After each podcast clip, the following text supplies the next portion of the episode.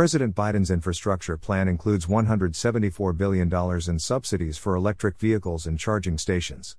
That would be a waste of taxpayer money because businesses are already pouring billions of dollars into EV research, production, and infrastructure, as noted here. There are already tens of thousands of EV charging stations across the country in places such as Target parking lots. As businesses continue to invest, EV prices will likely come down, performance will improve, more EVs will be bought, and more charging stations will be installed by businesses. There is no need for further government subsidies. A Wall Street Journal news piece on the weekend drove the point home. It reported on the wave of new consumer interest in EVs as quality improves. Greater than hundreds of thousands of consumers have pre ordered either the Hummer EV, the electric pickup truck from U.S. startup Rivian, or Tesla's Cybertruck.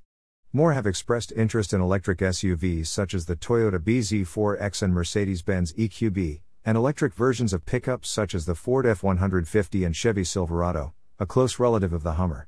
These vehicles are advertised with promises of long battery range, high towing capacity, all the extras typical of mid range luxury vehicles, and hardly a mention of their eco friendly bona fides. The journal piece points to a survey that consumer interest in buying electric vehicles is rising in many countries. The share of Americans who say they would be willing to buy an electric vehicle increased from 34% to 51% in just the past year. Google data show consumer searches for electric trucks and SUVs have recently hit a high point after trending upward for years. Analysts at Edmunds anticipate that 30 EVs from 21 brands will become available for sale this year, compared to 17 vehicles from 12 brands in 2020. Analyst Diane Katz has a more skeptical view of EVs here, and it also true that EV sales were soft in 2020. But EV sales are expected to rise strongly going forward, and a number of charging stations will continue to increase as electric utility firms get into the business.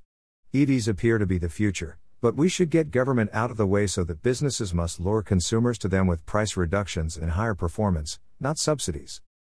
Commentary by Chris Edwards. Originally published at Cato at Liberty https colon slash slash www.cato.org slash blog slash no need Biden's electric vehicle subsidies.